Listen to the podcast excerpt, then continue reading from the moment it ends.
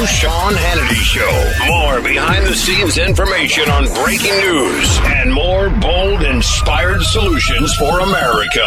Live from the Hill, our very own Jamie Dupree with the latest news from D.C. All right, he's the most connected man in Washington, D.C. He is in New Hampshire, where we will be on Monday. The one and only Jamie Dupree. Sir, how are you? Hey, Sean, how you doing, buddy? I'm good, buddy. Where are you in New Hampshire today? How you doing, Sean? I'm good. Where are you in New Hampshire today? I am in the small uh, town of Atkinson, New Hampshire, which is uh, sort of uh, in the southeastern part of the state, and obviously we've been hit by an unexpectedly big snowstorm up here. Actually, yeah, we had it about, yesterday. Uh, eight inches of snow on the ground and causing all kinds of trouble. And yeah, and Donald Trump even had to to cancel his one event that he had set for New Hampshire today. He was going to do another small retail stop at the uh, the Londonderry Lions Club. Now, nothing against the Londonderry Lions Club, but that is such a non Donald Trump kind of place to go. But it's all part of his retooled effort to do more of these local kind of retail stops. But since he isn't staying here overnight, which all of the other candidates are, uh, Trump was not here on the ground when the snow began this morning, so he, uh, instead of flying back, they decided only to do an event down in South Carolina later today. So no Donald Trump today. He'll reschedule that event for Monday. Now the the polling, Sean, really interesting because there's a number of different polls out. What I think more than anything else, the trends are beginning to show right now is that there's been a definite bubbling up for Marco Rubio here, but nobody else is on the move. And again, it's not to the point where Rubio is catching Donald Trump or anything like that, but it does seem to have turned into the Trump Cruz Rubio in the top three and then, other than maybe John Kasich in one or two polls, we are not seeing any surge by Jeb Bush or Chris Christie. And you can feel that. Not only do you see that in the polls, Sean, you can feel it on the ground here at the various events. Explain what you mean by you feel it and you see it. And, and I want to remind people that this is not your, your first campaign. Yeah, let's see. The first time I was up here was 1992. So this is my seventh New Hampshire primary. And you do get to that sense where your gut just sort of tells you when there's a campaign that's doing well, when there's a campaign that's not. For example, Chris Christie is clearly right now sort of struggling. Uh, his numbers have fallen in the polls. He's been attacking Marco Rubio on a regular basis. He is getting the benefit of the endorsement by the governor of Massachusetts, who I think will be up here on Saturday to do an event with him. But you just don't feel it right now with him or with Jeb Bush. Uh, Bush had, I'm sure every, a lot of people have seen it. He had an event the other day where he, he made a point he wanted everybody to applaud and nobody did. And he said something to the effect of, okay, it's okay to clap now. And, uh, you know, Jeb just simply has been sort of struggling. Uh, I got to a John Kasich event. It's actually, Kasich appeared at this location where I am at now a number of hours ago. And a bunch of us decided to wait, Sean, because the snow's been so heavy and, and the word was the roads were so bad. Kasich had about uh, you know, three dozen, uh, okay, we'll say 70 people showed up. And uh, there were a lot of people taking him seriously and everything, but he's sort of the low, um, the below the radar candidate right now. He is clearly making inroads in New Hampshire. I think the people like him because they like that he's been a governor, that he is a governor, that he's made decisions, that he's uh, done bipartisan kind of things, and that he's not as loud as some of the other candidates. But I'm not sure that Kasich is really, a couple weeks ago, he was doing better in the polls, but there's been some mixed results. Whereas you go to Trump, you go to Cruz, you go to Rubio, you certainly feel it. Though I still have to say the Trump event I was at yesterday just left me with a bit of an odd feeling because of A, how different an event it was with Trump doing retail stuff, and B, it just seemed like that I don't know. I, I wasn't quite sure whether there's still that super big reservoir of support for Trump. We'll have to see in the next couple of days, Sean. If you look at the aggregate of polls, I mean, Trump still has a very solid lead and Bernie Sanders still has a solid lead. You're right. There's been some movement in one yep. poll uh, Marco Rubio went up eight points from seven to 15 percent, but you know Trump's at 30 some odd percent. So it, it doesn't seem like his lock on New Hampshire has been damaged in any way as of now, and it seems like New Hampshire is looking pretty good for him. I mean, that's a sizable lead. No, you're absolutely right. But it's interesting because uh, I saw Monmouth, uh, the the polling group out of uh, Monmouth University in New Jersey. They went back and re-interviewed a whole bunch of people that they had polled in Iowa to try to figure out how did they miss the the outcome in Iowa by so much. And what it basically came down to was one of the things that we wondered about. I think digging in deep in that poll, I think it said that fully 25% of the people who had told Monmouth that they supported Trump in Iowa did not actually follow through and go to the caucus for him on Monday night in Iowa. Now, I'm not saying the same thing is going to happen here in New Hampshire, but that that was one of those wild cards that we wondered about in recent weeks. Would the Trump people, some of them first-time voters, would they actually go out and caucus in Iowa? Well, I guess I'd ask the same kind of thing here. Will those same people who support Trump, will they actually get to the polls? And I think it's a legitimate question to raise now after we saw what happened in Iowa. But as I said to you yesterday, on the ground here, I still don't feel that big surge yet for Marco Rubio, but it is clear in the numbers that he is bubbling up. Now, where the surge is clearly obvious is Bernie Sanders, and that's very obvious. The,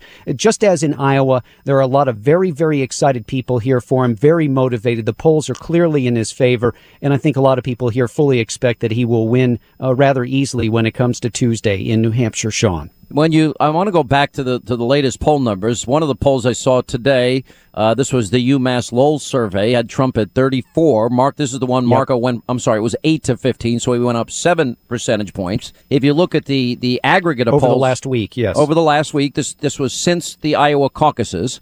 Uh, a three day tracking poll since then. If you look at uh, NBC, Trump has 30, Rubio 17, Cruz 15, Kasich 10. CNN MUR, Trump 29, Rubio 18, Cruz 13, Kasich 12. Um, then you've got, I mentioned the UMass 7 poll. Then you've got the ARG poll has Trump 34, Rubio 14, Cruz 12. Kasich 13. So it, seems to be steadying out. The one national poll that seemed outlier-ish to me was a was a national poll that had Trump down a lot at 25 and Cruz at Rubio 21 and Carson at 11. I'm not sure. I, I've not seen any other national poll that even be, begins to resemble that. How about you? Yeah, I think we're we're at the we're at the top three here. The Trump, Cruz, Rubio from Iowa. Just no no one's quite sure how they'll finish here. And about the only other wild card I see, Sean, both in the polls and feel on the ground would be Kasich. Uh, Kasich's numbers have been better than either Christie or Jeb Bush in the last few weeks, and he seems to have garnered through hard work. He's going to do his 100th town hall later today. So, like Ted Cruz and going around Iowa, John Kasich has spent a lot of time here going around New Hampshire. Now, we haven't really touched on Cruz. Again, as I said, when I've seen him this week, the, the crowds have been very, very good. They feel like they've got a decent turnout operation here. But again, I don't think there's as much pressure on Ted Cruz to do well, uh, to do really well here. He does not have to finish first, second, or third in, or, in order to move on. He already won in Iowa. He can afford to be fourth even or fifth in a jumble of candidates up at the top, and I don't think it hurts him that much. So the pressure is really more on Trump to finish well Rubio to to uh, finish ahead of Jeb Bush and Chris Christie and Kasich, and then of course those three to try to get up there at least in the third. Jeb Bush keeps saying he's going to soldier on. Uh, but it's funny, Sean. A, a, colleague of mine was coming into town today, and I asked her what she was going to go cover tomorrow, and she said, "Well, I'm going to go with everybody else on Saturday to go see Jeb Bush." and write the story about how the end of the dynasty is here. And, you know, I think that's the feeling of a lot of people that it's coming to not necessarily a, an ugly end, but just sort of a disappointing and uh, for Jeb Bush, he's really like, going to have to find some magic over the next few days. Doesn't that sound like everything we don't like about media when they come in with a story that's already written and then they just write the narrative that they've already determined in their own minds? Well, I think what it is more than anything else is we were talking about what's going to be crowded, and we were joking about how how many people are going to go from. It'll be an event right near Manchester, and how everybody's just going to go right there because they know Jeb Bush will be there. It'll be an easy story to write. I mean, just look at how much uh, you know this week uh, he was doing the event with his mother, his brother helping him out, and more. And it just hasn't worked for Jeb Bush. It just hasn't worked. Uh, the attacks on Rubio haven't worked. The attacks on Trump haven't worked. And for all that money, and uh, you know, Donald Trump was referencing that this week again again and again how, how Jeb Bush has spent so much. And here in New Hampshire, it just hasn't worked on the ground. I, I swear, every time I turn on the TV and the radio since I've been here in New Hampshire, Sean, there's another ad from Jeb Bush. And uh, whether it's going against somebody or in favor of him, but it just hasn't moved the meter. You know, the in Iowa, everybody broke late. Not everybody. A lot of voters broke late. I would assume the same thing will happen here, but I don't think many people would put a five dollar bet on those voters going overwhelmingly to Jeb Bush. But you know, they played the game for a reason. So we'll see what happens over the next few days. Yeah, it's going to be very interesting, and and I think probably the campaign that has the most pressure on it to win New Hampshire is probably Trump. uh, is just my guess. Now, I think one of the things we've got to watch out for, and I haven't yeah. really gotten into the, the deep weeds of these polls in terms of how many undecideds there are or how many are capable of, of changing their vote last minute. Um, but certainly, I, I, think the lesson was learned in terms of organization and ground game in Iowa. It looks like Trump is is not leaving anything to chance this time. Well, and there there's actually a difference of opinion on that. Uh, the Trump people feel like they have a good ground game, but there's a lot of other Republicans and you never know whether they're just saying this in order to hype their own candidate. But there's a number of other people here who do not feel like Trump has a ground game here, that it's a ground game in their own mind, but it's not a real ground game that will actually turn people out.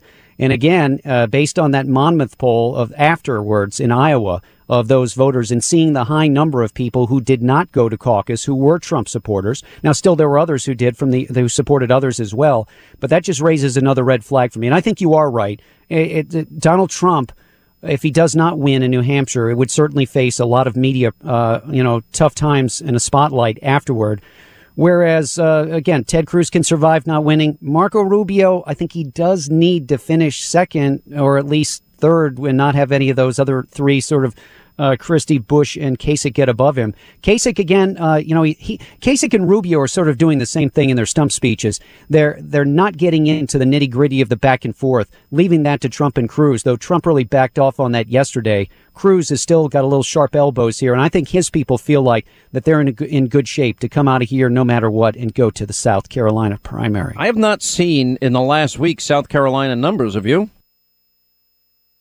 No, and I'm sure that the pollsters there are actually waiting. I bet that's their decision is to not do anything right now and then have some polls that would be ready to go. Wouldn't you think right after the New Hampshire results come in, you know, on that Wednesday, I would bet uh, somebody will be ready to have a poll or Wednesday or Thursday down there in South Carolina. So Remember, what's the date of South Carolina? The, the two parties will go different ways the Republicans, see, that's the thing. The Republicans in South Carolina are Saturday, the 20th of February. The Democrats are the next Saturday, the 27th. On the 20th of February, when the Republicans vote in South Carolina, the Democrats will be having their event in Nevada, and then the Republicans won't be to Nevada until the 23rd. So there's a little split that goes on here. And I thought it was very interesting. You know, Hillary Clinton, when she was in Iowa, she had Bill Clinton there a number of days. He has not been here in the last week in New Hampshire. Instead, he is in Nevada both today and tomorrow doing events there, already looking ahead to the next state after New Hampshire. Yeah. What did you think of the debate last night?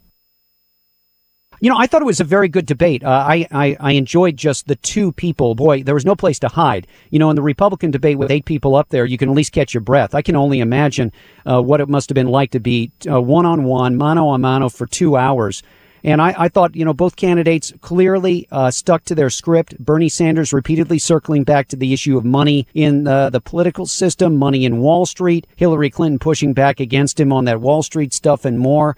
But I don't think the dynamic was altered in any way by that uh, event last night. But I do think it might have been one of the best uh, debates that we had so far in this race. Yeah, I'm kind of like you. I like the mano a mano. I like the one on one. I think that's really awesome. Uh, listen, Jamie, I know you're fighting through a lot of snow. You have the storm that we had last night into this morning, and uh, we have a slight delay on your Comrex, but uh, you're able to give us the report. We really appreciate it and uh, feel better. We know you've been fighting a scratchy throat the last couple of days, and we'll see you up there on Monday.